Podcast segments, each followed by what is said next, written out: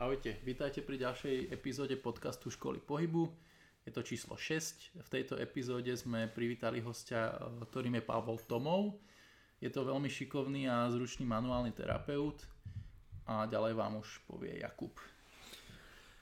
No, toto patrí zase k takým dlhším podcastom, keďže sme Palina vyspovedávali asi hodinu 15 minút a pred vám rovno poviem, že v prvej časti sme sa venovali zase tak trošku uh, Palinovým začiatkom, že čo ho viedlo k tomu, čo robí, kde nám aj priblížil, že čo je to vlastne manuálna terapia, čo sa dozviete v nejakej 20. minúte a čo ho vlastne k nej viedlo.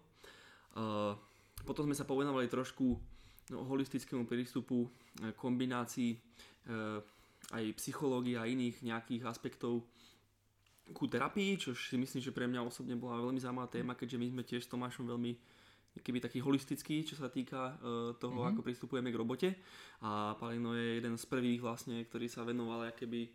Teda, tak, ktorého my sme tak vnímali. Áno, a túto minimálne, čo sa týka kombinácie keby nejakej Povedz o tých, ty to povieš lepšie. No, v podstate je to taký nejaký biopsychosociálny model, čiže tak, tak, tak. nevnímame len to ľudské telo, ale aj to psyche, aj to sociálne nejaké zázemie a snažíme sa to nejako spájať dokopy. Potom po, po nejakej tej polhodinke, 33 minútach e, sme poriešili vlastne, že, že ako to je so školstvom a s úrovňou školstva a, a, a tak na Slovensku, že vlastne aké sú tu problémy a ako by ich možno Paleno riešil alebo ako ich on vníma, kde nám zároveň aj vysvetlil v tomto segmente osteopatiu, ktorej sa on veľmi venuje. A potom sme prešli k nejakým ďalším, už trošku konkrétnejším témam. Takisto nám spomenul aj svoj projekt Asura, z ktorého vlastne vzýšiel aj do istej miery do Tomáš, keď mm-hmm, bol určite. kvázi uh, Tomášovým mentorom tak, tak. a tak ďalej a tak ďalej. Bolo toho veľa, ako počujete, takže... Je sa určite na čo tešiť a tak, myslím, tak. že je to veľmi výživný podcast najmä pre ľudí, ktorí sa venujú týmto veciam, či už je to fyzioterapia, manuálna terapia, tak, tak. masáže, alebo tak. hoci čo s ľudským pohybom. Naozaj zaujímavé témy sme prebrali. Je to tak určite veľmi zaujímavý pohľad jedného z veľmi, veľmi šikovných odborníkov, takže príjemne sa usadte a užite si ďalšiu hodinku a štvrť. Ahoj Palino, ďakujeme, že si prijal naše pozvanie, aj keď to bolo tentokrát dosť narýchlo a teším sa osobne a určite aj Tomáš na tento krásny rozhovor. Ďakujem chalani za pozvanie, ahojte, určite rád som prišiel dneska aj. A som zvedavý, ktorým smerom, jak to prevedieme to, ten rozhovor a kam sa dopracujeme. Super. Tak rovno poďme teda na prvú otázku. Tak, a to. to je taká klasika. Zaujímalo by nás, že ako si sa dostal vlastne k tomu, čo robíš teraz, aká bola tvoja cesta, čo ťa k tomu viedlo? Tak tá cesta ako u niektorých iných terapeutov bola vždy s tým, že človek buď chce pomôcť sebe alebo nejakým svojim blízkym. To býva taká pôvodná inšpirácia si myslím, že každého nejakého terapeuta sa dostane do situácie, kde buď má v rodine nejaké problémy, alebo sú to športové výkony, u mňa to bola cesta športom, nakoľko som sa športom venoval od dieťaťa, aj keď nebolo to na nejakej úplne profesionálnej úrovni by som povedal, ale tá cesta viedla takými tými štandardnými športami ako dieťa, fotbal, hokej, eh, korčulovanie na ulici, bicykle, eh, potom tým, že ja som fungoval pomerne nejakých 6 rokov, 7 na Dukle v Trenčine, kde sme trénovali jiu s kamarátmi. A tam sme začali vlastne trénovať intenzívnejšie, začalo nás naplňať z troch tréningov do týždňa, začínalo bývať tréning každým dňom. Začali, mávali sme to, v tom období ešte prestávky prázdniny letné, že sa vlastne netrénovali na Dukle ktoré mi začali prerúšať tým, že začínam mať nadšenie pre tie športy. Po jiu sa začali pridávať ďalšie tieto rôzne športy, bol tam tajský box, zápasenie sme mali, toto prišla forma grapplingu, brazilského jiu následne sme začali pridávať ďalšie športy, filipínske systémy, s každým ďalším nejakým novým druhom športu, to, ktorom sme začali venovať a ktorým začali obohacovať už to, čo sme vedeli, vznikávali určité iné preťaženia, iné nejaké ťažkosti, ktoré by som povedal, že ešte v rámci tých športov to bolo v poriadku, až neskôr sa začalo teda trénovať také tie, by som povedal, ešte intenzívnejšie vytrvalé trénovanie tela. Ako by som, známe také, by som povedal, že kalistenika, ktorú potom akorát tou dobou začala zažívať v Trenčine boom, ktoré by som povedal, že tedy tu tak najviac rozvinuli Jan Cibik, ktorý býval taký známy trenčianský hrotič na hrazdách. A potom ja som sa tak nejak zoskupil s Maťom Viedenským, z partie Workout Fanatics, ktoré ste boli člen potom vlastne aj vy. Tomáš, ty si vlastne vyrastal pri Janovi Cibikovi a pri no, si začínal. Presne tak, tak, no. Že ten ma k tomu nejako tiež doviedol k tomu športu, viac menej tak, tak aktivnejšie. Maťa Vedenského to ja som spoznal, keď ešte robíval on v Trenčianskom bare jednom nočnom klube, kde robil barmana. A už tam sme si všimli, že na barmana má veľmi slušne vytrenovanú postavu.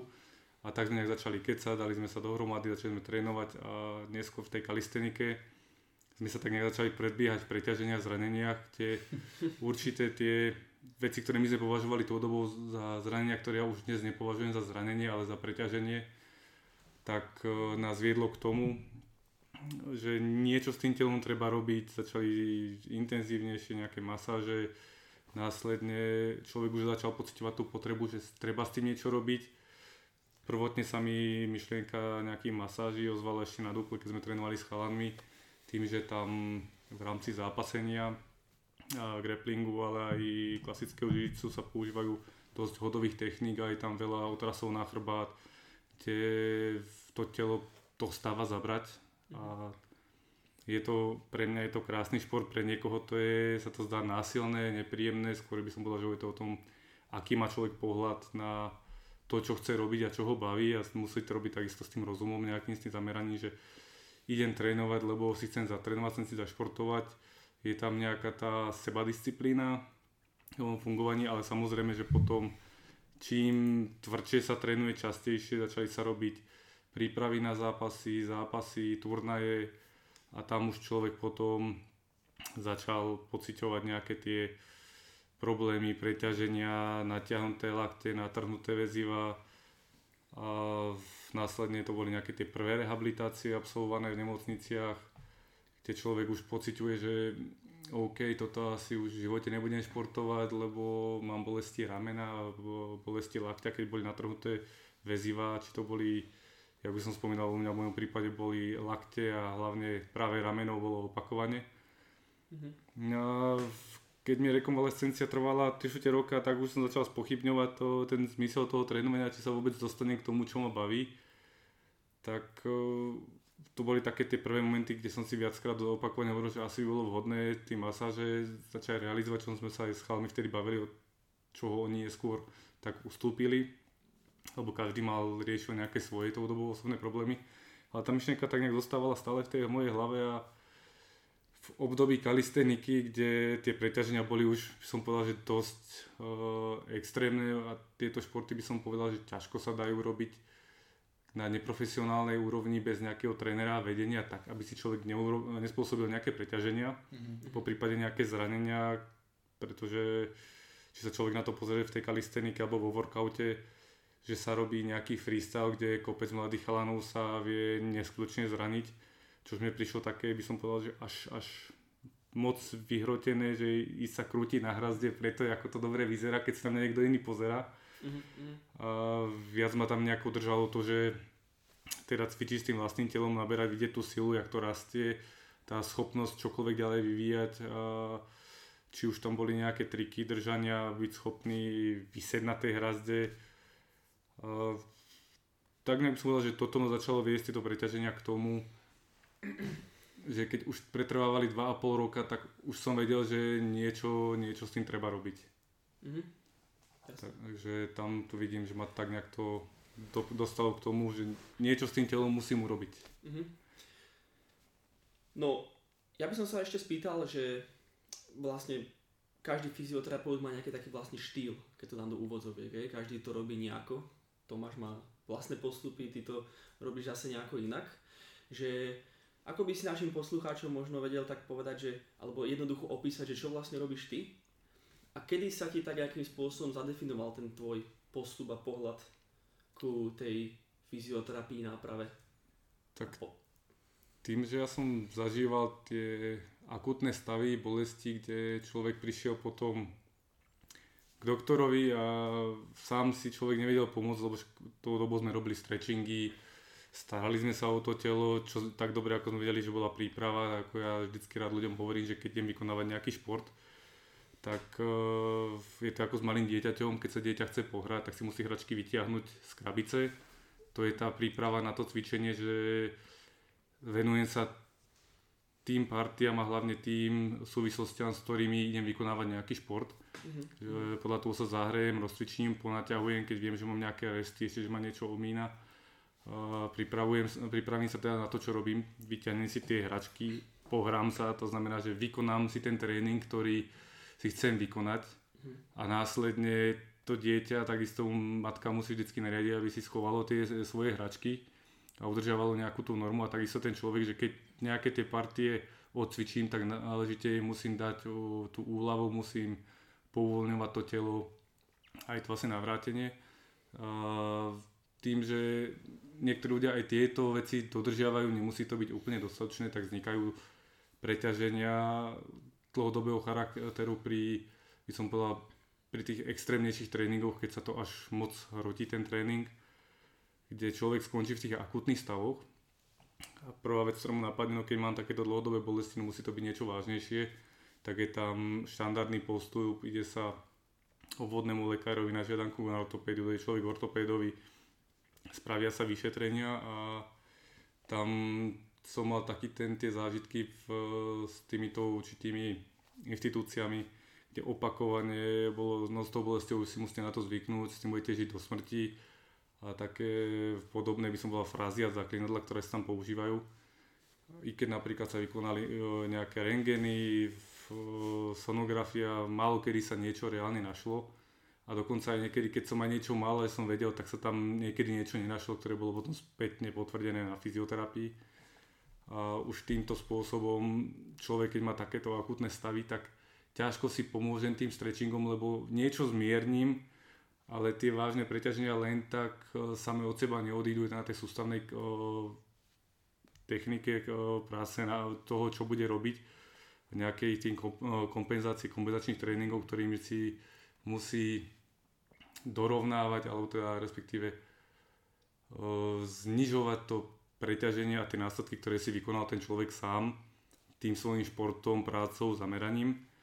No a keď už to je do takej miery, že si sám nemôže pomôcť, tak už tam nastupuje tá manuálna terapia, ktorá má mňa osobne, by som povedal, že nejak baví najviac alebo naplňa, lebo je to už, nastupuje to v tých momentoch, keď ten človek sám si ťažko pomôže, čokoľvek sa v rámci toho svojho tréningu chce chytiť, chce urobiť, už mu to po nejakej veľmi krátkej chvíľke e, spôsobuje veľké bolesti, a to sú tie také situácie, kedy človek si povie, OK, idem k tomu doktorovi, a dám si týždennú pauzu, dvojtýždennú pauzu, ako doktor vravel, že nemám to zaťažovať.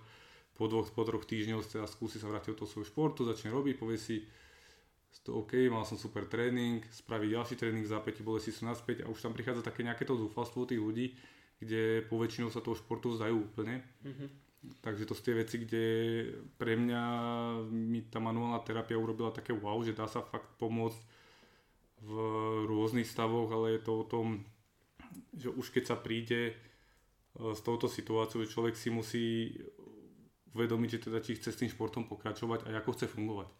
Na mojom prípade to bolo, že ja som si nevedel predstaviť tou dobou bez športu existovať. Trénovalo sa dvakrát, trikrát denne. Z pravidla sa skoro ráno stalo, spravil sa tréning, Robili sme tréningy aj s hokejistami tou dobou, keď som začínal ja ešte na Dukle.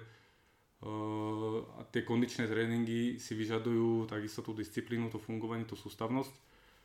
A keď to človek chce dodržiavať a má voči tomuto nejakú tú svoju, ten, ten taký feeling, že toto je to, čo ma baví a chcem tom pokračovať a valiť a zrazu príde tá bolesť, tak to človeku neumožní. Takže som začal vyhľadávať sám tieto rôzne služby od masérov, fyzioterapeutov, ale tá manuálna terapia v, spočíva v tom, že není to len, že príde na nejakú masáž, je to o tom, že sa tam, sú tam rôzne mobilizačné, manipulačné techniky, A je to o tom odstrániť ten problém tak nejak celkovo. Nie je to len nejaký ten jednostranný náhľad, jak si už spomínal, Tomáš má, používa iné techniky, ťahá to viac cez, som povedal, že prvky klasickej fyzioterapie, dýchacie cvičenia, tú DNS-ku.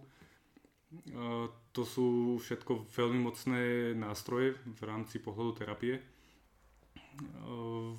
Ako som spomenul, tak z môjho hľadiska je najviac tam tá manuálna terapia, ktorá funguje ako taký by som povedal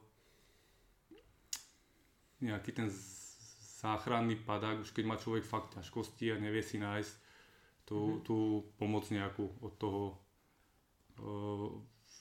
či už čo, sveta medicínskeho alebo trénerského, tak tam by som povedal, že tak nejak prichádzajú tieto som povedal, zázraky v rámci tela, čo sa dá spraviť. Hmm. Super. Hej, akože ja osobne tam, tú manuálnu terapiu, však e, spoločne z toho veľa aj prechádzali, zažili, vnímam hlavne ako takú nejakú prvú pomoc, že keď človek príde, tak naozaj mu vieš tú bolesť odstrániť, ukázať mu, že naozaj je tam nejaká cesta to robiť inak a tým nejako už nastoliť tú rehabilitáciu, že možno neskôr aj pripojiť teda nejaké tie prvky tej klasickej fyzioterapie a doplňať to aj s tou manuálnou Čiže podľa mňa je určite dobré tie veci spájať nejakým spôsobom, aby tam bola nejaká symbióza. Určite je to tak. Tá manuálna terapia je úplne perfektná v rámci toho, že keď niekto chce mať nejakú tú údržbu toho svojho tela, mm-hmm. že viem, že mám nejaké preťaženie alebo vykonávam si nejaké preťaženia, či už to je tá práca alebo ten šport.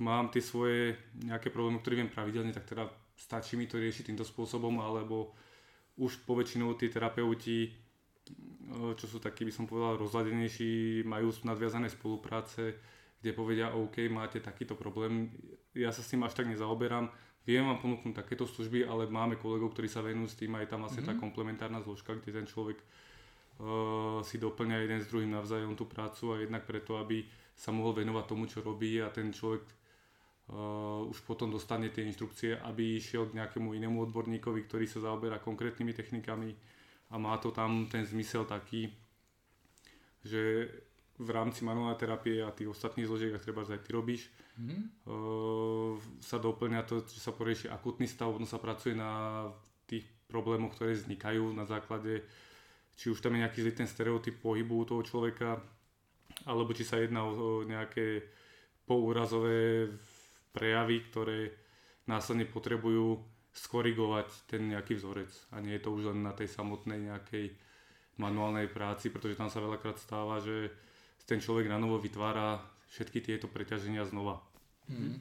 No presne, lebo to, to ma dostáva späť tomu, čo ty aj si sám vždy hovoril, že, že človek si rád na tú manuálnu terapiu zvykne, lebo ty mu vieš ponúknuť tie rýchle výsledky a urobíš si z neho niekedy nechcene takého závislého človeka na tom. Áno, áno, áno, to boli tie pojmy uh, závisláci alebo masážni narkomani, ktorí potrebujú ten svoj pocit, kde človek bude chodiť pomaly jak švajčiarske hodinky a veľakrát chodia s tým istým, že už tam sa im tak nejedná o to, že sa vykonáva samotná nejaká masáž, ale že sa ten človek vytvorí tú, tú závislosť, že toto je to, čo ja potrebujem a nezmeniť to svoje správanie, či už je to vo športe alebo v tom zamestnaní, že stále si bude vykonávať tie svoje preťaženia a potom uteká hneď na to svoje stretnutie s tým masérom, fyzioterapeutom alebo iným terapeutom, aby mu poriešil to, čo on si opakovane robí. A vytvára si jednak tú závislosť, vzniká aj v hlave tým nastavením toho človeka. Potom sa môže stať, že sa nedokáže dovolať, v nejakom momente tomu terapeutovi prepada panika. Tak to som už takisto zažil, že sa stala situácia, že sa nevedel dovolať e, klient mne a potom začal kolegovi vyvolávať, že preboha, čo sa stalo, nemôžem sa dovolať, nemôžem ľavo pohnúť, lebo sme boli pri športe, ale nezmenil ten svoj prístup tomu športu, až potom následne zdravotný stav uh, ho donútil prestať športovať, nebolo to z toho pohybového charakteru, ale prečo mu určité zápaly v rámci vnútorných orgánov, tam sa mi zdá, že mal močové cesty a nejaké iné preťaženia, že sa mu nazbíralo toho viacero, že tam bolo tým, že si hrotil tým svojím spôsobom to fungovanie a potom tak bolo, že sa aj toto bol tak, aj jeden z tých príkladov toho takého narkomana, že opakovane chodil, potreboval to spraviť, ale zároveň z jeho strany to bol aj ten pohľad, že starám sa o seba. Áno. Nikdy som sa na to takto nepozeral, ale jak ste to povedali, tí kokos, tak sa mi hneď vybavili ľudia, aj moji nejakí klienti, ktorých trénujem. Hej. Nebudem menovať, ale hneď. Ale v živote som sa na takto nezamyslel, čo je veľmi zaujímavé. No, no tá, ten, tá myšlienka, či v akejkoľvek forme terapia toho terapeuta malo byť to zmýšľanie na tom, že pracujem s človekom a tam nepracuješ len v, s fyzickým problémom, lebo veľakrát ti príde človek s fyzickým problémom a ty poriešiš jeden fyzický problém, druhý, tretie zranenie, štvrté nejaké preťaženie. A ten človek ti bude opakovane chodiť, jak na piano. A ty si v tom prípade následne uvedomíš takú vec, že uh, u tohto človeka problémy nespôsobuje len nejaký ten jeho šport, ktorý vykonáva, ale aj to jeho psychické nastavenie a to, ako ten človek funguje.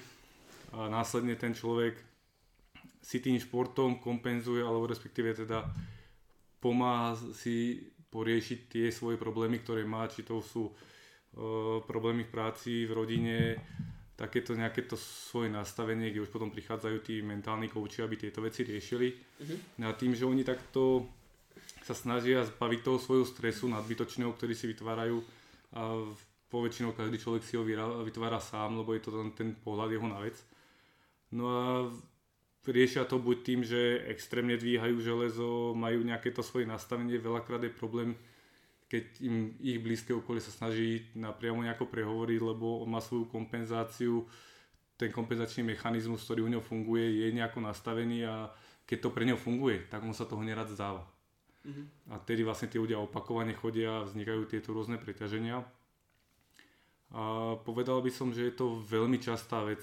Je to veľmi častá vec, či sú to workoholici, alebo či sú to práve títo vrcholoví športovci, ktorí keď trénujú, tak si vytvárajú svoje preťaženia a takým nejakým spôsobom som prakticky aj ja si vytváral preťaženia tým môjim športom. Uh-huh. Dobre, e, s tým priamo premostím ku ďalšej otázke. Ktorá s týmto priamo súvisí, pretože si jeden z prvých ľudí, u ktorých som si všimol, že si začal pracovať s týmto biopsychosociálnym modelom už dávnejšie v minulosti. A tak skús nám o tom teda možno viacej povedať a že aké benefity pre teba z tohto modelu plynú.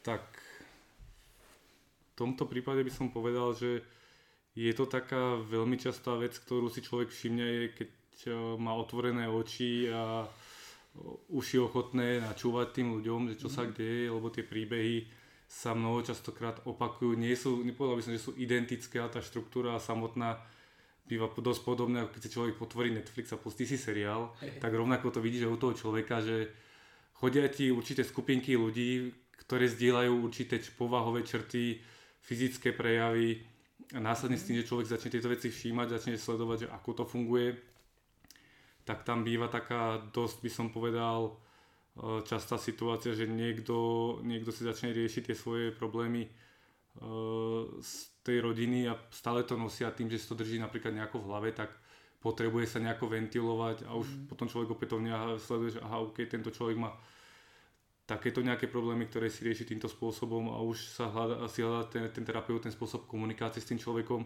že je to dosť individuálne založené, že s každým človekom sa človek, ten terapeut musí inak baviť, mm-hmm. inak k nemu musí pristupovať. A tam je vlastne aj tá rozmanitosť následne tých terapeutov, že pokiaľ ja neviem danému človeku povedať a ja sa držím pravidla troch, že na nejaké tretie sedenie, pokiaľ za mnou príde ten človek s tým istým problémom, tak mu hovorím hneď, že potrebuje nájsť iného profesionála alebo ho odporúčim niekomu inému, lebo z môjho pohľadu mu ja neviem pomôcť i keď jemu sa zdá, že teraz bol týždeň, dva super, v zápätí príde znova s tým istým problémom, znova s tým istým problémom, pokiaľ to není vec, ktorá by bola nejako pohybovo nastavená alebo respektíve spôsobená, tak už to je situácia, kde ja dávam ruky od problému preč, lebo to môže byť tých eh, problematických, respektíve tých zdrojov toho problému môže byť ďaleko viacej, kde si musí ten terapeut zvážiť, či naozaj si je vedomý, alebo respektíve či vie s tým pracovať, ak si myslí, že vie s tým pracovať. Mm-hmm. Alebo či je to práca už potom následne pre lekárov. V takýchto príkladoch by som dal ako náznak, že poškodenia v rámci ramena, chrupavky, výrastky, mm-hmm. ktoré môžu byť ešte len drobné, len začínajúce. Takže vždycky tam sú nejaké tie prvotné kroky, že návšteva toho je ortopédie, vyšetrenia a tak ďalej. No a potom tá ďalšia časť, ktorá by som povedal v rámci toho je, že už keď máme toho človeka nejako identifikovaného, že čo je, aký je, tak je tam potom tá práca s tým človekom, jak si povedal, tá, tie sociálne pohľady určité, že to je prejavové a tie sugestívne, že do akej miery on vníma tú terapiu, do akej miery sa mení jeho správanie v rámci tej terapie, počas komunikácie. A to zase záleží aj od toho, aký je ten človek, že niektorí ľudia idú len po relax, tak u takých ľudí sa nejako nerieši nič moc, ale by som povedal, že takých 90-95% tých ľudí, ktorí príde, si chce odkomunikovať e, ten svoj problém, ktorý majú. A tam sa zároveň snažím aj už používať tam tie sugestie v rámci uh, určitých nejakých tých hypnotických krokov, čo som ja mal zbierané informácie z uh, mojich kníh a učebníc a odsledované prednášky ktoré si myslím, že veľmi dobre fungujú pri veľa ľudí, lebo keď sa tá sugestia tomu človeku dá a dá sa mu ten čas, že či teda cítite, jak vám povolujú svaly, ak sa uvoľňujete, ukludňujete, mm-hmm. je to mhm. prakticky jak vedený autogénny tréning. A už len sa čaká tá, tá reakcia, či tam tá nervová sústava dá tú odozvu a ten človek sa uvoľní a tým pádom sa ľahšie uh, ukludní, by som povedal, lebo veľakrát je to to, že sa drží toho svojho stresu, má pustenú svoju pásku, ktorá mu hrá dookola a v týchto prípadoch niekedy potrebujú vstup človeka zvonka, ktorý im naruší ten zabehaný magnetofón, ktorý sa stále pretáča páska, prejde program, vráti sa na začiatok pretočením a pustí sa príbeh od znova a človek beží v jednej smyčke. Tak, takže to, to je presne to, že ty mu to, jak keby ten stereotyp trošku narušíš a ukážeš mu, že môže to byť aj inak. Že nemusí byť stále len v tom ubehanom stresovom keby nastavení, ale že musí sa, alebo že dokáže sa aj zrelaxovať a ukážeš mu, aký je to pocit a že by sa mal snažiť to viac vyhľadávať alebo nejako k tomu dostať možno. Mhm. Tak, tak, tak. To sú vlastne vedené veci v rámci, by som bola tých sugestií, keď ten človek leží a už tam prebieha nejaká tá terapia.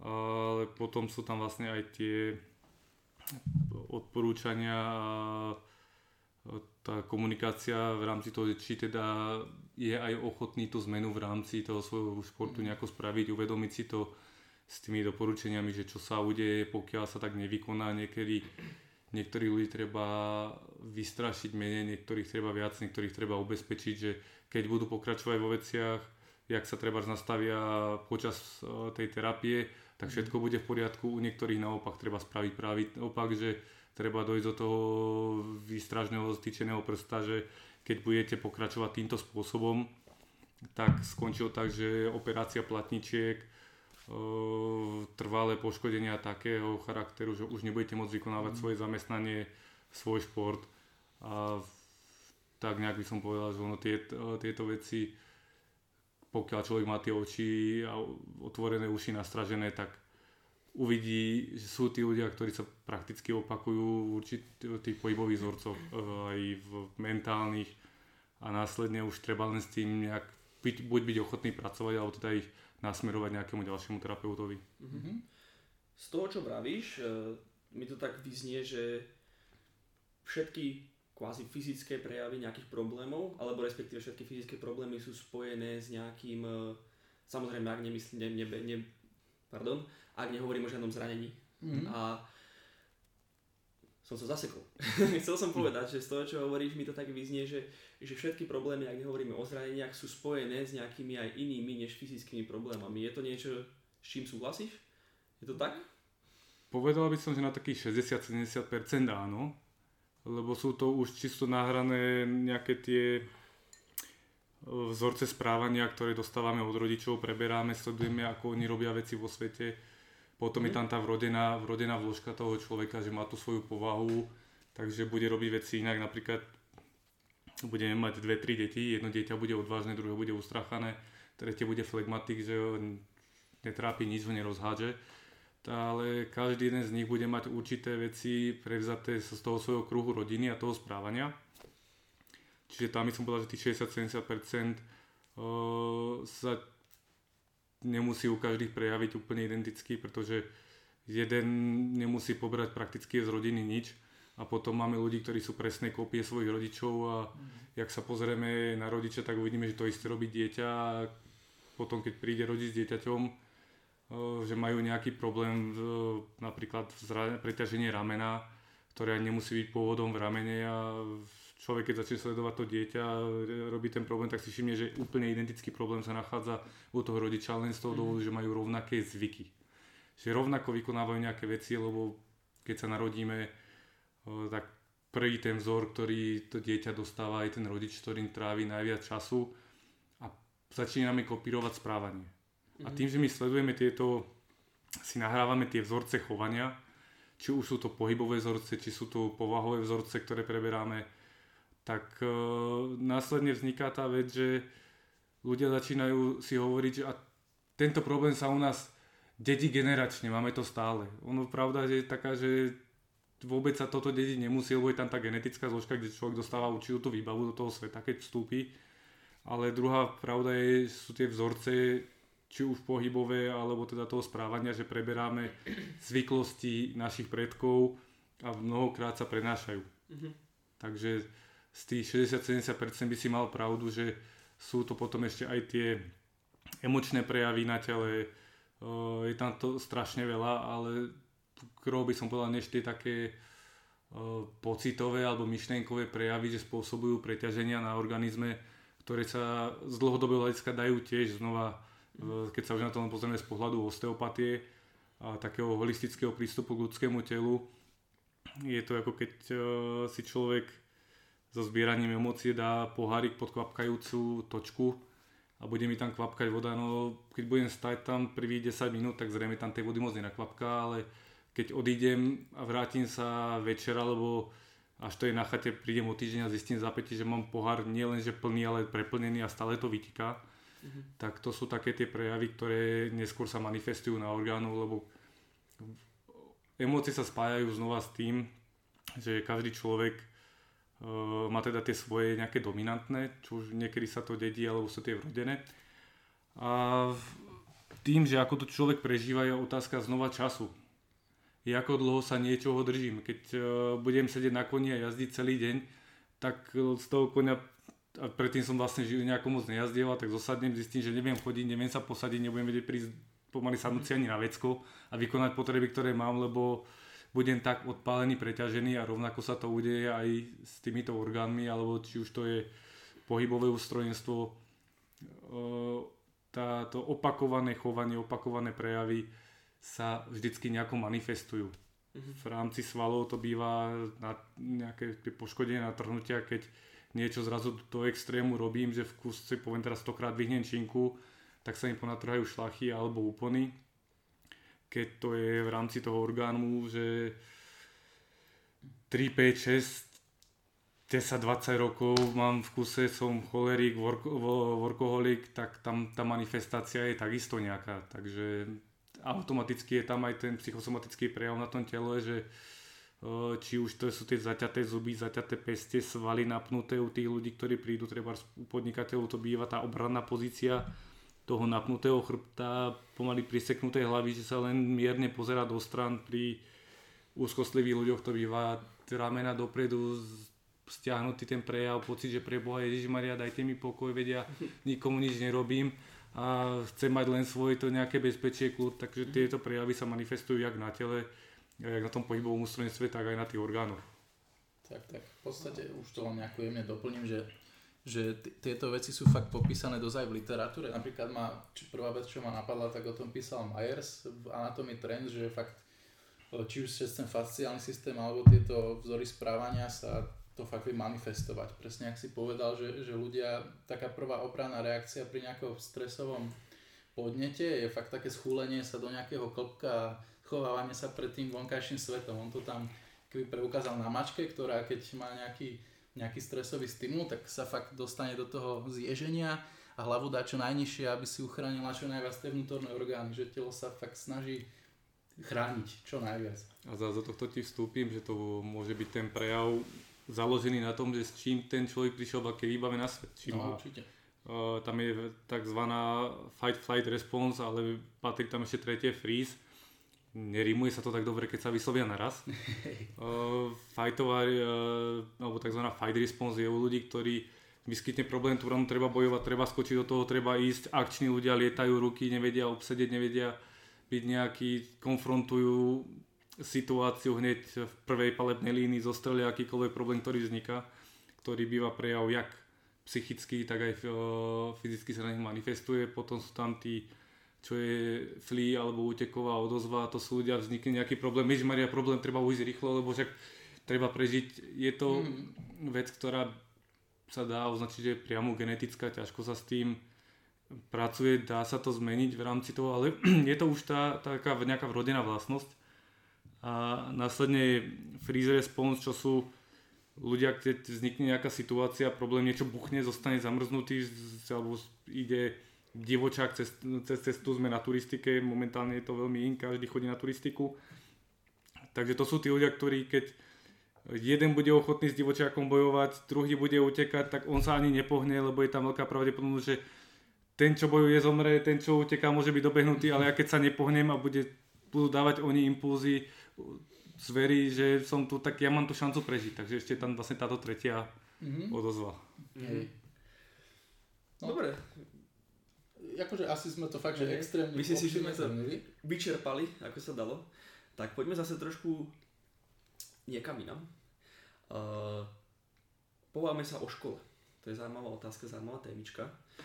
Myslíš si, že škola by mala byť potrebná alebo respektíve nutná pre manuálnych terapeutov alebo si toho názoru, že sa vieš naučiť aj sám plnohodnotne?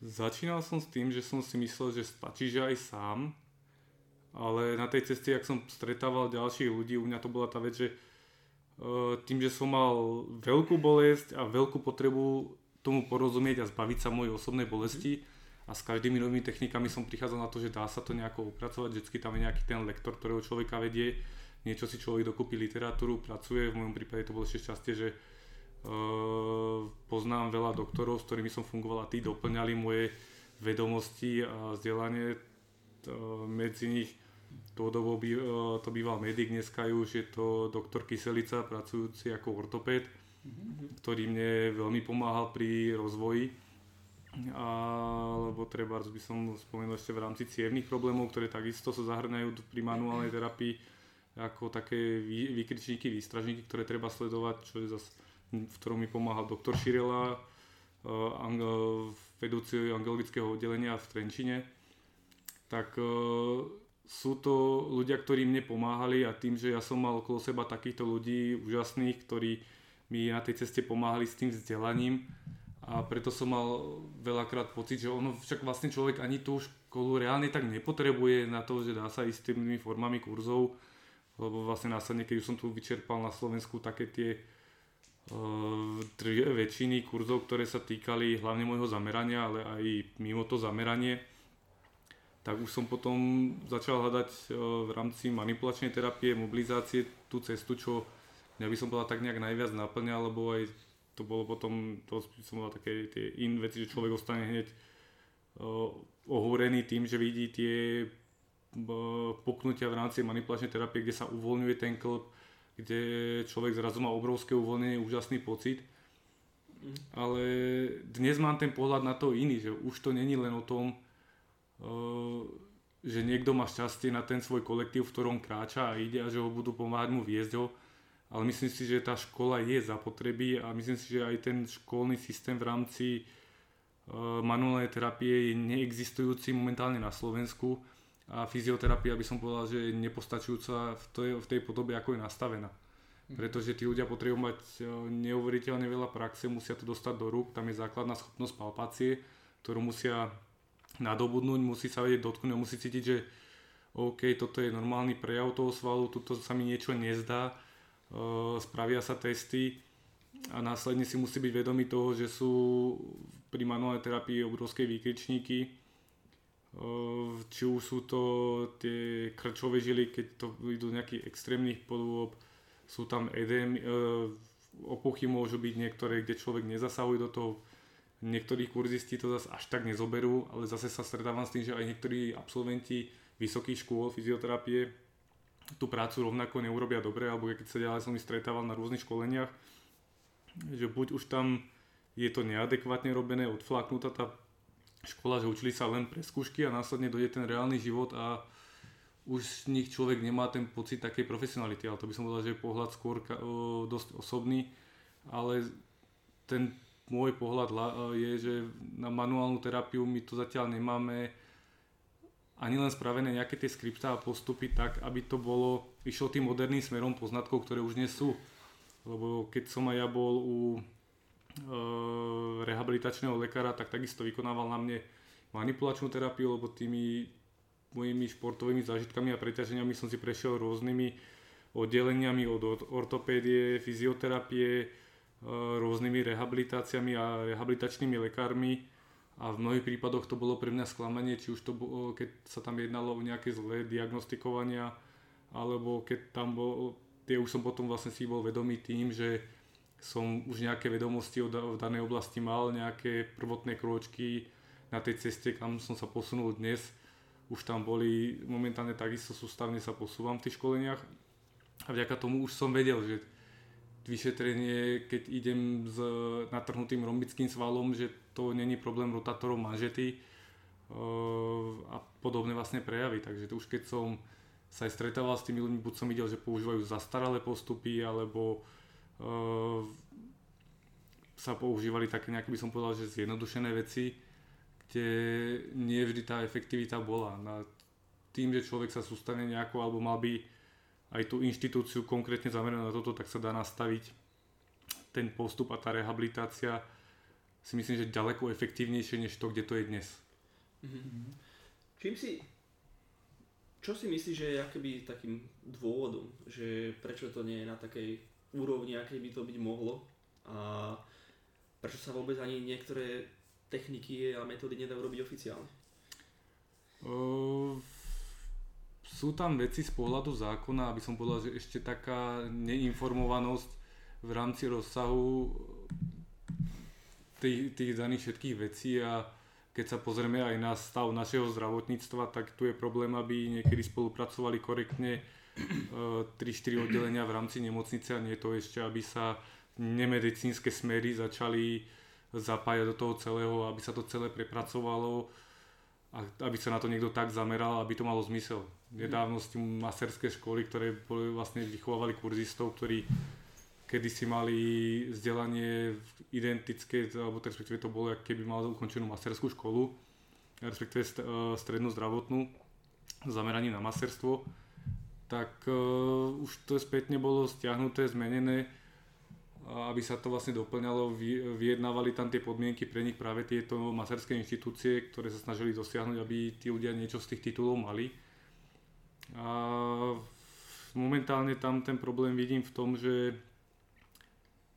není na to vyvinutý taký tlak, aby sa to posunulo. Nastali zmeny k tomu, aby tí ľudia dostali určité obmedzenia, čo znova sa na to pozerám z dvoch pohľadov. Na jednu stranu je to veľmi dobré, keď si človek pozrie v rámci len Slovenska rôzne tie v, také nejaké zábery, kde ľudia vykonávajú techniky, pretože nie každý vykonáva úplne korektne a profesionálne, ak by to malo byť. Mm. A tam vzniká ten strach z toho, že pre Boha, čo ten človek môže spraviť.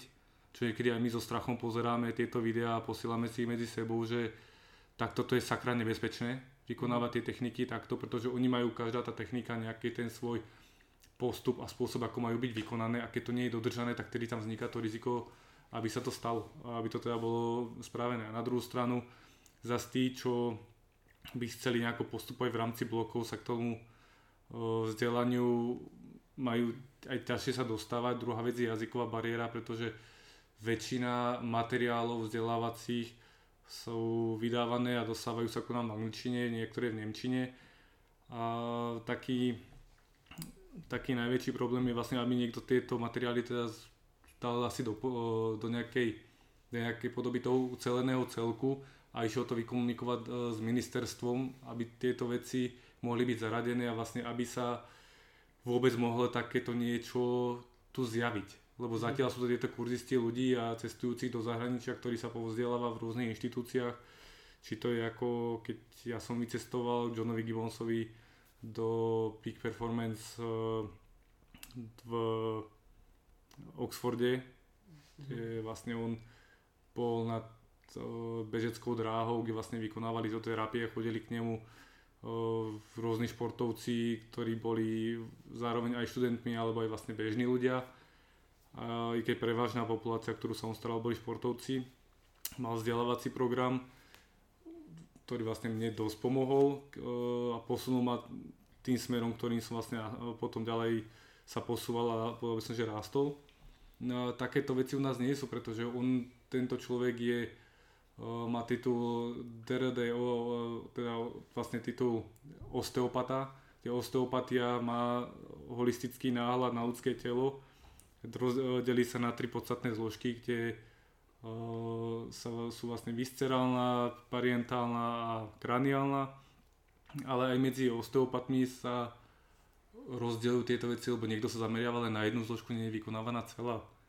A to keď sa má takéto niečo dostať do osnov na Slovensko, kde my sme mali len ľudových naprávačov a potom lekárov, potom uh, obrovskú prácu spravil doktor Levit v Čechách, ktorý vlastne privie uh, tak nejak najviac rozvinul. Potom my v rámci Trenčína a okolia sme mali uh, doktora Centového, vlastne otca pána doktora Centového, ktorého ste tu mali nedávno. Takže je to dosť ťažké, aby niekto mimo lekárskych oborov rehabilitačných sa dopracoval k týmto technikám. A na druhú stranu v rámci tých zákonov je ten problém v tom, že pokiaľ tí terapeuti, maséri alebo manuálni terapeuti, ktorí to vlastne budú vykonávať, nebudú mať dostatočné vzdelanie. Je tam zase to riziko, prečo ja vidím aj tú podstatu, že prečo není dobré, aby to každý vykonával, pretože sú onkologickí pacienti, v prípade rakoviny kosti, keď sa vykoná nejaká manipulačná terapia, tam akýkoľvek náraz môže už tú napadnutú kosť rozdrviť, rozdroliť a to už je veľmi vážne poškodenie a vlastne ubliženie na zdraví tomu človeku, s ktorým bez tak ten onkologický pacient má treba ťažké, ťažké bolesti obrovské a pokiaľ by mu niekto nasľuboval takýto, že pre Boha vám pomôžem a neviem čo a prakticky ten jeho zvyšok z nejakého jeho života vlastne mu takto odrovna. Mm-hmm. Tak to je nepredstaviteľná strašná vec, čo e, tam ten, tí ľudia trpia aj bez toho neuveriteľne. Takže tam akýkoľvek takýto zásah a vlastne to sú tie ohraničenia, ktoré vznikajú. Mm. Takže tam ja to vidím z toho hľadiska, že by to muselo prebehnúť na tej forme ísť vykomunikovať s ministerstvom, muselo by vzniknúť priamo inštitúcia vzdelávania, či už by to bolo formou ako že príjmu ľudí, ktorí už majú maserské vzdelania a tak ďalej, že musí ten človek mať nejaké vedomosti alebo musí mať tú dráhu pred sebou, ktorú si vyštuduje, pretože tam strašne veľa výkričníkov pri tejto práci. Takže rozumiem, prečo sa tie manipulačné techniky, kde sa uvoľňujú blokády na stavcoch, ktoré vznikajú či už tým užívaním, preťažovaním, že sa to prakticky zakazuje vykonávať bárskomu. A zase na druhú stranu lekári to kedysi vykonávali ako bežného pravidla pomaly obvodný doktor robil manipulačnú terapiu, dnes už to nefrčí a druhá vec je tam aj tá obozretnosť, prečo vlastne oni radšej dávajú ľuďom obstreky, aby už pred chvíľou, jak som spomínal, tie problémy s onkologickými pacientami alebo nejaké zlomeniny, ktorí si ľudia nie sú vedomí a keď nám školiteľ nedávno v ešte minulom roku 2020, e, keď som bol u Giovanniho Bonafantimu, vlastne talianský osteopat, mm-hmm. ktorý učí Eh, manipulačné techniky nám rozprával príbeh o tom, ako mu prišla pani eh, na manipulačnú terapiu a prišla so zlomeným rebrom. Mm-hmm. takže to je zase ďalší, ďalšia vec, že no aj tí ľudia sami o sebe prídu s blbostiami alebo tam môže byť nalomené, nemá to do, došetrené. Takže tieto riziká tam sú. Prečo aj ja osobne si myslím, že najideálnejší stav by bol, keby dojde nejakému konsenzu eh, medzi ministerstvom a aj v rámci nemocnice sa to všetko prepojí do funkčného toho nejakého um, spojenia, lebo ďalšia tá vec je tam taká, že musí to byť aj e, nie len, že v rámci tých nemocníc, ale musí tam byť aj to nejaké to rešpektovanie, že niečo vedia spraviť terapeuti, niečo vedia spraviť lekári, ale zároveň ten terapeut potrebuje toho lekára, aby si bol vedomý, či ten človek netrpí nejakými diagnózami, ktoré mohli kontraindikovať výkon daných techník. A zas e, tí lekári niektorí musia vedieť uh, respektovať to, že keď má niekto prvotné alebo nejaké ďalšie zranenia, tak ten uh, pacient potrebuje mať vykonané terapie do takého rozsahu, aby sa mu nezmenil jeho pohybový vzorec, aby bol korektný, lebo ako náhle dochádza k týmto zmenám pohybov a preťaženiam, tak následne ten človek si môže vytvoriť problém, ktorý by vôbec ani nemusel mať. To sú prípady treba zranených členkov, ktoré sú veľmi časté, že z toho, že človek zmení spôsob, akým kráča, mu začnú bolesti kolien, bolesti bedier, v krížovej chrbtici, ale rovnako to môže byť aj tým, že človek bol seknutý, začal kráčať. Keď už hovorím treba o seknutí ja, tak mám tým na mysli, že sa zablokuje krížová kosť v pohľade vlastne na stavce, vlastne, ktoré sa na ňu napájajú, ktoré idú do hora, tzv. drieková časť, alebo respektíve drieková chrbtica. A sú to bežné veci, ktoré ľudia repetitívne robia, dostanú seknutie, uzavrie sa, zasekne sa klb. Tomuto ja vlastne referujem ako k seknutiu a nie len nejakej tej blokáde alebo priťazeniu svalov, ako mnoho ľudí hovorí v súvislosti s lopatkou, že seklo ma pod lopatkou, no pod lopatkou neseka, pod lopatkou sa vytvorí po väčšinu nejaký spazmus, ktorý začne človeku tlačiť. Pre jeho pohľad to je extrémny tlak na nerv, po väčšinu nervu stačí nejakých 5 gramov tlaku na to, aby bol v vagóny a v obrovskom utrpení.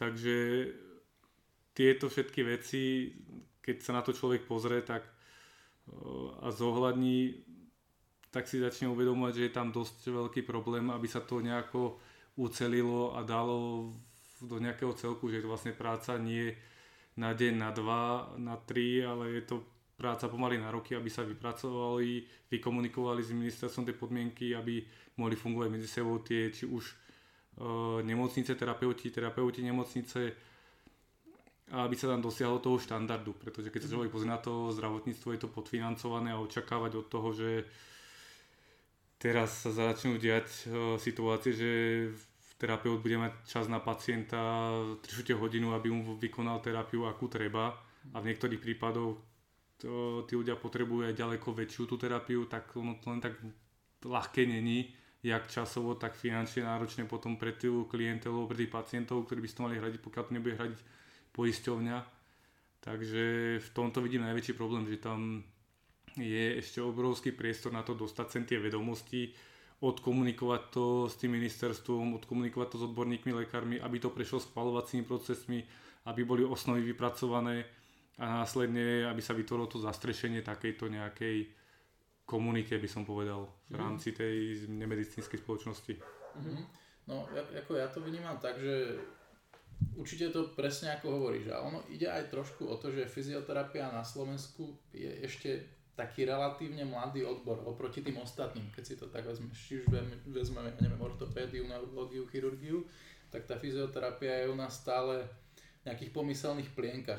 Kdežto dajme tomu tí osteopati a chiropraktici, ja neviem, v Anglicku, Amerike a tak ďalej, tak tam už to funguje dlhšiu dobu a majú tam už tie postupy možno nejako viac ucelené a majú tam z toho nejaký postavený lepší celok, kdežto u nás možno ešte to musí prejsť nejakým procesom a uvidíme, no, čo, čo bude časom a dúfam, že, že to časom nejako trošku bude lepšie a možno sa na tom nejako budeme podielať. Uvidíme. To dúfame všetci, lebo za tých 7-8 rokov, čo sa tomu venujem ja, už vidím tie zmeny vo svete a aj momentálne internet je neskutočné médium, ktoré pomáha tieto veci posúvať. Mm-hmm. A je to dvojsečné, dvojsečná zbraň, lebo keď niekto skúša tie techniky, ktoré si pozrie na internete. Niektoré by som označil ako bezpečné, niektoré by som označil, že môžu pohoršiť. Takže mm-hmm. dúfajme v to, že to pôjde tým nejakým uceleným spôsobom, že tí ľudia dostanú aj tie, tie informácie od tých výkričníkov, kedy sa to robí, kedy sa to nerobí, kedy sa nerobí nadmerný stretching a kedy sa, sa stáva nejaké to zaťaženie alebo silový tréning tomu človeku, nech to má hlavu a petu, pretože tá, tá fyzioterapia alebo aj tá manuálna terapia spočíva v tom, že sa mu snaží tomu človeku pomôcť a posunúť to dopredu mm-hmm. a nie, že uh, dnes je módna yoga, tak pôjdeme do extrémnych stretchingov a potom sa čudujeme, že máme výrony na členkoch, ponatrhané väziva a iné poškodenia. Mm. Tak, tak. Tak ako hovoríš, no všetko z mierou, určite. Tak uh, možno prejdeme trošku ďalej k nejakým takým viac trošku pozitívnejším témam. Uh, že pracoval si s viacero profi športovcami alebo nejakými poloprofesionálnymi športovcami a čo bol, dajme tomu, že najzaujímavejší problém, ktorý si riešil a aký problém sa vyskytoval možno najčastejšie? tak v rámci tohto náhľadu by som povedal, že ono častokrát sú tam tie určité opakované stereotypy. Veľmi časté problémy bývajú kríže u hokejistov, to vlastne tie, jak to nazval doktor Janda, horný dolný kríž, kde horný kríž predstavujú ramena a tá hrudná chrbtica, krčná chrbtica, dolný kríž je vlastne prechod riekovej chrbtice, krížovej kosti a panvy. Mm-hmm. A tam by som povedal, že tie také časté prejavy sú tým, že či už sa jedná o športy, bývajú dosť, dosť by som povedal podobné, hlavne treba tie kolektívne športy, že tie preťaženia sú tam rovnaké, sú tam preferencie, že niekto je pravák, niekto je lavák, podľa toho má rotáciu, niekto nejakým spôsobom zvykne sa dávať na gauči, takže znova to vytvára nejaké predispozície a návyky. Uh, vlastne tie návyky, tie predispozície umocnia to, že ten človek si jedného dňa ide zaviazať šnorky a sekne ho v krížoch. Mm-hmm. Alebo vykonáva nejakú ťažkú prácu opakovane na stavbe a potom povie, toľko ťažkých váh som dvíhal a teraz som sa len zohol a seklo. To sú veľmi časté veci, ktoré počúvajú terapeuti, keď niekto za nimi príde. Sú to pohybové vzorce a už spomínané, či to býva to ľudové seknutie pod lopatkou alebo to seknutie v tej krížovej oblasti, ktoré je, býva vlastne reálnou blokádou, kde sa neumožní mechanický pohyb medzi krížovou kosťou a driekovými stavcami. To sú také, by som povedal, že veľmi frekventované a sú to spôsobované tým, nie nadarmo sa hovorí, že čím čo, čo človek robí, tým sa stáva. Mm. Takže treba si uvedomiť, že aj to jeho telo sa upravuje na tie špecializácie, ktoré robí. A každý, každé nejaké povolenie a každý šport majú iné tie preťaženia. Ja už som začal, treba v rámci driekovej chrbtice bývajú veľmi častý, často problémy u hokejistov, ktorí sa dávajú, či to budú hokejisti Dukli Trenčín alebo niekoho, niekiaľ inakadiaľ, ktorých tiež som mal veľa, takisto ak som fungoval vo Švedsku, pracoval som s hokejovým tímom, zhruba tak by som povedal, že polovica z tých chalanov máva bolesti v krížovej kosti, lebo tak ako sme buď pravoruky, ľavoruky, tak máme odrazovú nohu silnejšiu e, jednu, alebo mhm. preferovanejšiu podľa toho, ako, máme, ako držíme postoj, ktorý sa prejavuje rovnako pri hokeji e, alebo aj pri fotbale. No a následne to spôsobuje to že ktoré svaly sú silnejšie a tým spôsobom, tým smerom budú zaťahovať a mení tú optimalizáciu tej, tej mechaniky, vlastne už není, v, pokiaľ není skompenzovaná nejakými cvičeniami, tak sa upravuje a potom ten človek dostáva predispozície na seknutie. Poznáme, asi každý má v okolí jedného človeka, ktorý má predispozíciu na to, aby bol za rok 12 alebo 20 krát seknutý. Hmm. A to je spôsobované len tým, že není ten človek ochotný zmeniť svoje návyky, stále pracuje rovnako, to sú také tie som povedal, že nepríjemnejšie povahy s ľuďmi, ktorí prídu a to tzv. tí narkomani, ktorí som povedal, len mi pomôcť týmto, ma to bolí, uvoľni to a nech môžem sa teda mm. fungovať, hýbať, lebo však mám svoju záhradku, mám svoj šport alebo čokoľvek vykonávam. A následne v rámci tých športovcov alebo také naj, najzajímavejšie bol možno, že by som spomenul mladého chlapca s ťažkou skoliózou, ktoré nebolo, že zranenie alebo preťaženie, kde práve tam bolo, ako sme spomínali pár minút dozadu, spôsobené tým emočným stavom psychologickým, e, ktorý vás sa manifestoval na tom tele, že do takej miery sa zatváral a chúlil pred tým svetom, že po dlho, dlho sa mu zhoršovala skolióza s kyfozou na chrbtici a jak sme s tým pracovali, postupne bol privedený do priestorov, myslím, že k tebe chodil aj potom na tréningy následne, tak tam tá... Myslím, myslím, že to bolo naopak dokonca. Alebo to mohlo byť naopak. Za mnou a ja som ho potom poslal na tebu. Tak vlastne u tohto chlapca bola tam vlastne to preťaženie, ktoré prakticky sa javilo, že sa jedná o nejaké zdravotné vážne problémy a bude hroziť operácia chrbtice a nakoniec tak, to bola no. realita v tom, že tie jeho problémy boli psychického charakteru a začne sa nejako do sveta tým spôsobom, že si je istý, chytí sa, prestane sa chúliť a uzatvárať a tým pádom si kriviť chrbticu a následne zvyšovať rizika, to vlastne operácie fixácie chrbtice, aby k tomu nedochádzalo, aby sa predišlo poškodeniu platničiek a následne obmedzeniu kapacity vlastne dýchania v plúcach. A čo, čo sa jeho týka, taká myslím si, že zaujímavá informácia pre poslucháčov je práve to, že mal čo pár týždňov, ak sa nemýlim, alebo mesiacov, možno maximálne dva mesiace to bolo do operácie. A vďaka týmto veciam sa tomu vyhol. Tak, tak. Čož iba poukazuje na to, že aké vedia tieto veci byť naozaj super proste. Hm? A ešte spomeniem takú srandu, že zároveň to malo taký pekný pozitívny dopad, že však nebudeme spomínať jeho meno, ale uh, uh, skrz tieto veci, uh, jak sa k tomu dostal, tak momentálne študuje fyzioterapiu taktiež. A to je úžasná vec. Že to je krásne, že skrz tie svoje problémy teraz sa chce naučiť pomáhať ďalším ľuďom, riešiť tie iné he? a možno aj sebe viac pomôcť ďalej, čiže to je, to je krásne. No, poďme ďalej teraz. V tom období, keď som ešte chodil on teda, tak tu existoval istý projekt Asura, ktorého si ty bol zakladateľom, vlastne ak sa teda nemýlim, môžete ma opraviť, ale myslím si, že to vzniklo celé ako tvoja nejaká myšlienka. Uh, o čo šlo a čo ťa k tomu viedlo? Čo bola tvoja motivácia vytvoriť to?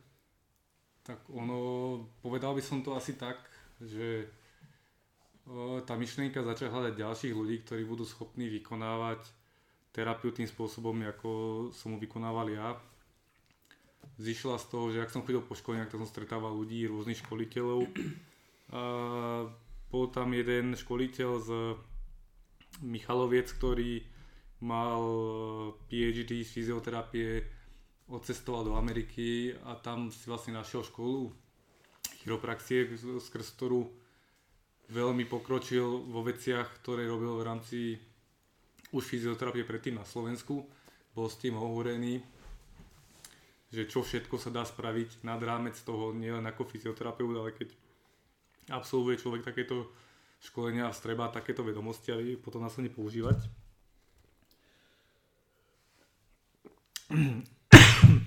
No, čistím hrdlo. A následne prišiel naspäť na Slovensku, začal vykonávať tú svoju prax. Pomohol veľmi, veľmi veľa ľuďom. A následne začal robiť aj školiteľa. Problém začal vznikať asi vtedy, keď sa rozkriklo o ňom, že bol veľmi dobrý a problém bol ten, že začal prichádzať o nejaký ten čas na svoj súkromný život a zároveň e, ľudia začali k nemu chodevať až domov. A nakoľko nepostačoval kapacitne na to, aby mohol robiť tie veci, ktoré uh, nejaká ďaleko väčšia masa zrazu vyžadovala, pretože už keď začínajú ľudia chodiť v čase, keď človek je doma dožadovať sa toho, aby sa nejako dostali k nemu na terapiu, lebo majú obrovské bolesti a lekári im nevedia pomôcť a uh, neviem, tak už pri týchto, uh, keď som počúval tieto príbehy, tak som si začal uvedomovať to, že ono je super, že človek sa snaží do, dostať svoje nejaké tie techniky a prístupy na uh, taký nejaký veľmi žiadaný uh, som to povedal, že rezervačný systém alebo ako ale že treba viac tých ľudí, ktorí budú s týmito ľuďmi pracovať. Vlastne preto som začal neskôr aj stiahovať chalanov, či to bol Marcel, Tomáš, a vtedy sme rozbíjali ten projekt Asura, kde sa robili potom rôzne akcie, či už tam boli s Champion klubom, alebo aj keď uh, si bol vlastne zároveň aj na Champion Race, aj si bol mm. na Bonto Trick, uh, Bonto Trick, jak sa to volá tá akcia? Trick Challenge. Challenge. Mm-hmm. Hm, kde následne vlastne toto zoskupenie prezentovali.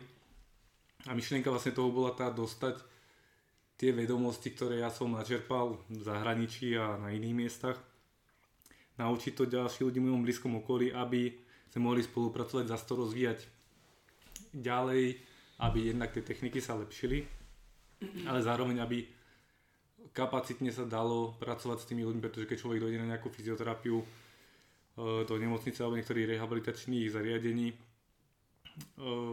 tak tam tie masáže sú vykonávané nejakým spôsobom za určitý krátky čas, s čím ja zase nesúhlasím, pretože nedá sa každý problém vyriešiť za 10-15 minút, ale treba tomu venovať čas už toho náhľadu, jak Tomáš to spomínal, Tomasa Majersa, jeho knihu Anatomy Trains, tak sa treba v rámci toho fasciálneho systému, keď sa človek pozrie, tak tie také nejaké do extrému preťažené fascie človek nepouvoľňuje e, za nejakých 15-20 minút alebo v rámci toho preťazového súvisu, ktorý majú, ale treba tam pomalým spôsobom uvoľňovať podobne, keď je človek na lymfodrenáž a lymfodrenáž rovnako trvá podľa toho, či človek si dáva robiť jednu končatinu alebo celé telo, mm. niekedy aj hodinu, hodinu 40. Mm-hmm. A záleží na tom, to, aký je terapeut, ako sa postupuje, aký je klient, takže niekedy je tam možno, že aj dlhšie, takže tam dosahovať nejaké ultrakrátke časy, ktoré sa akože dá sa tá terapia stlačiť nejakým špecifickým spôsobom, ale je otázka, čo chceme dosiahnuť. Mhm. No a toto sú tie problémy, ktoré ja zase v tomto tak nejak vnímam, že tá terapia musí byť vykonávaná určitý čas. A pokiaľ mám za ten deň stihnúť určitý počet ľudí, tak ten zvyšný počet, čo by stihli spraviť v nemocnici za 15-20 minút, ja už nestihnem spraviť. A preto vlastne bola tá potreba dotiahnuť ďalších terapeutov, ktorí z môjho pohľadu som veľmi šťastný, keď sledujem, ako sa chalani rozvíjajú sa naďalej stretávame, i keď už prakticky nie je pod týmto zoskupením. aj vysklo v krku, veľmi mierne zráždi. A treba, či je to náhľady, ako Tomáš pracuje s DNS, a, s DNS a rôznymi inými technikami, ktorých názvy si ani nepamätám, ale za to vidím, že sú veľmi efektívne a pre mňa sú to inšpiratívne body, kde zároveň si viem odsledovať tieto tieto určite nejaké techniky a viem si povedať, že toto je úžasná vec. To by sa dalo zaradiť aj k manuálnej terapii, lebo je to jedna z tých drobností, ktoré sa vedia v ľahkosti, rýchlosti aplikovať na tom lehátku, nie je tam treba nejakého trénerstva. Takže to sú veci, kde oni inšpirujú za, v zápätí aj mňa a som veľmi šťastný, že toto skupenie fungovalo nejakú dobu. Bola to by som povedal taká aliancia, alebo toto považujem ako alianciu prebiehajúcu ešte stále terapeutov, ktorá tu začína tvoriť komunitu, začína sa rozrastať.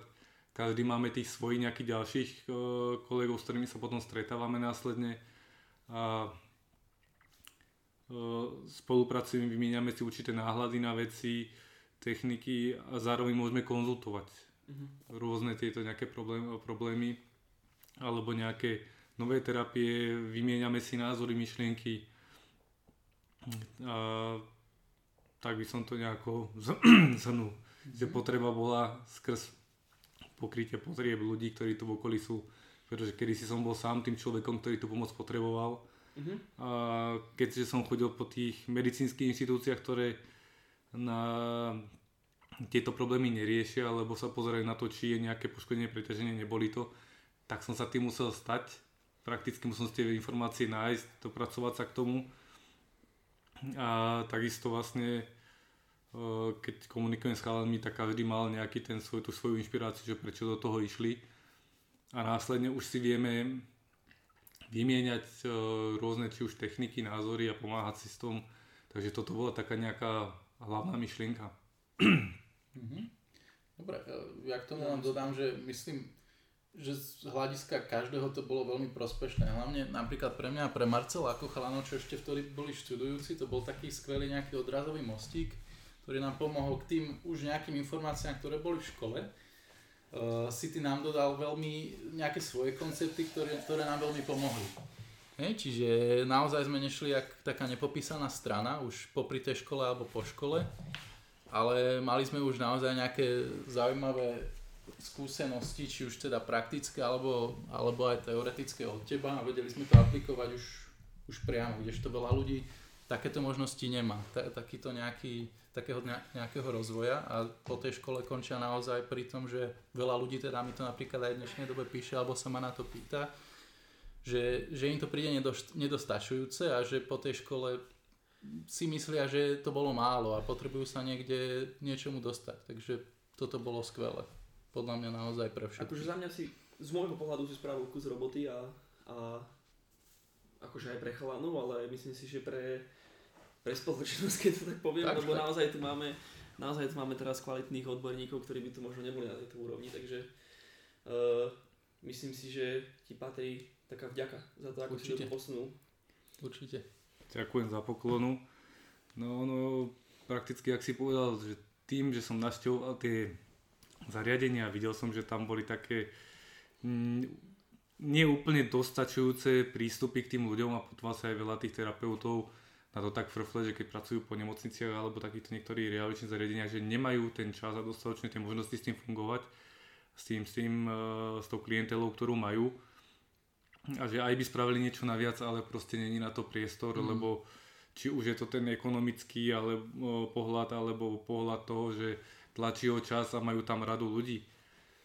Tak uh, to boli tie také ponutky, ktoré ma tam do toho dostali a potom tým, že som fungoval medzi tými rôznymi športovcami, či už to bolo na Dukle alebo v eh, univerzálne tréningové centrum, tak človek dostáva jednak náhľady tých športovcov toho fungovania a vďaka tomu som aj rád, že som mal tú príležitosť sa takto nejako ďalej posúvať a potom aj som vďačný za to, že som mal šancu pracovať s vami chalani, či už to bolo v rámci toho športového hľadiska, alebo či to bolo v rámci toho terapeutického a rozvojového, kde tam tá výmena tých informácií Uh, si myslím, že vždy, keď nejaký dobrý kolektív je úžasná a môže ten človek sa posunúť uh, už či je to tou formou že učenia, alebo je tam tá nejaká spätná odozva v rámci toho učenia. Mm-hmm. Takže ja som bol aj, v, aj som stále vďačný za to, že takáto možnosť tu je. A dúfam, že do budúcna takéto nejaké projekty znova vzniknú. Či to bolo podobne, ak boli projekty spravené z Born to, Born to Trick, alebo Champion Race alebo samotná Asura, ktorá fungovala ako projekt, si myslím, nejaký rok, pol možno dva. aj dva, možno aj dva. A kde tiež tam bolo veľa zaujímavých prípadov, veľa zaujímavých situácií, ktoré si myslím, že to posunuli dosť, dosť dopredu. Tie schopnosti, ktoré jak máte aj vy, tak aj moje schopnosti sa menili a bolo to ovplyvnené aj spoluprácou s vami. Takže za toto ja som bol veľmi rád a vďačný, že vôbec takáto možnosť bola. Super, super. Dobre, prejdeme k ďalšej otázke a to bude, síce už sme to trošku prebrali, ale skúsime to možno tak špecifikovať, že máš ro- veľké množstvo kurzov a skús možno povedať, ktorý bol pre teba nejaký najzaujímavejší alebo nejaký najprospešnejší, čo ťa nejako najviac ovplyvne. Tak ono, to je taká zaujímavá otázka, pretože o, by som to tak zhrnul, že jeden kurz viedol k druhému a postupne som vždycky nejakým spôsobom sa snažil doplňať tie informácie, ktoré som dosahoval. A niekedy ma tie kurzy dovedli ku kurzu, kde som si povedal, že no tak toto není nič pre mňa, alebo som to zvážil takým spôsobom, že tak toto mi príde práve dosť nebezpečné ani na základe toho, že ako sa vykonáva technika, ale že sa vôbec taký nejaký spôsob používa. Mm-hmm. Nebudem nejako teraz asi menovať, aby som niek- niečo nejaké štýly nehanil, nech sa za mňa nikto nehnevá, neurazí. Sa chovám takú trošku neutralitu.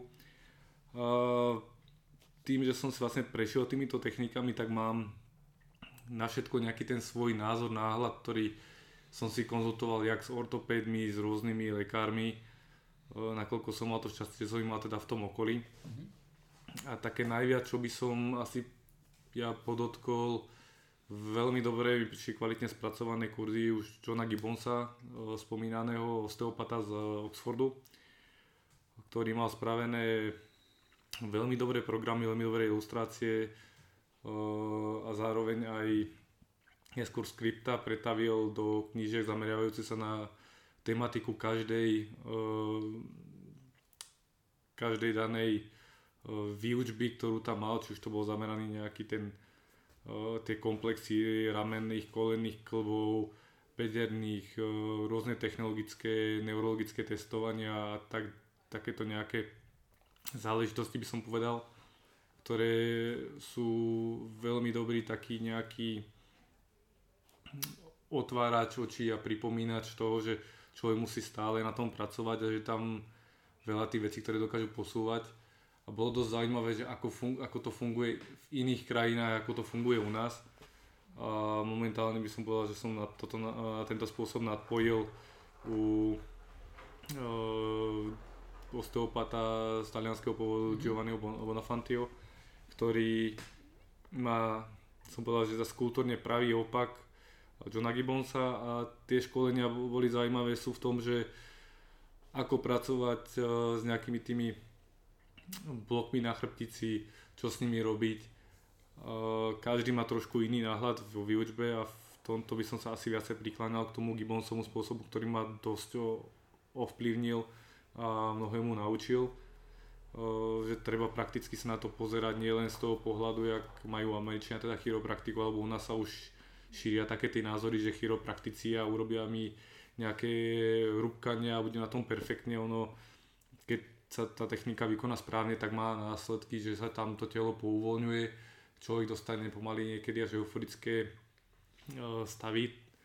Tam máme ešte aj prejavy na to, že tí, čo tak nejako zbožňujú a milujú tieto manipulačné techniky mm. a rúpania, tak uh, sme tam prizvali, že Krakadex, čo vlastne už potom znie ako v Amerike, čo sú drogovo závislí, ale prakticky asi aj preto vzniklo nejako to slovo a potom aj z toho zvyknutia, toho rupnutia, toho kreku, jak to oni volajú.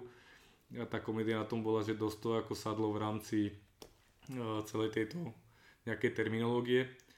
No a ten prejav je taký, že tým, že tí ľudia sa potom úžasne cítia po tej manipulačnej terapie, pretože sa vypustia endorfíny do tela, uh, uvoľní sa to, čo ich dlho obmedzovalo, tak potom to chcú zažívať znova. To už bola vlastne tá načrtnutá myšlienka predtým.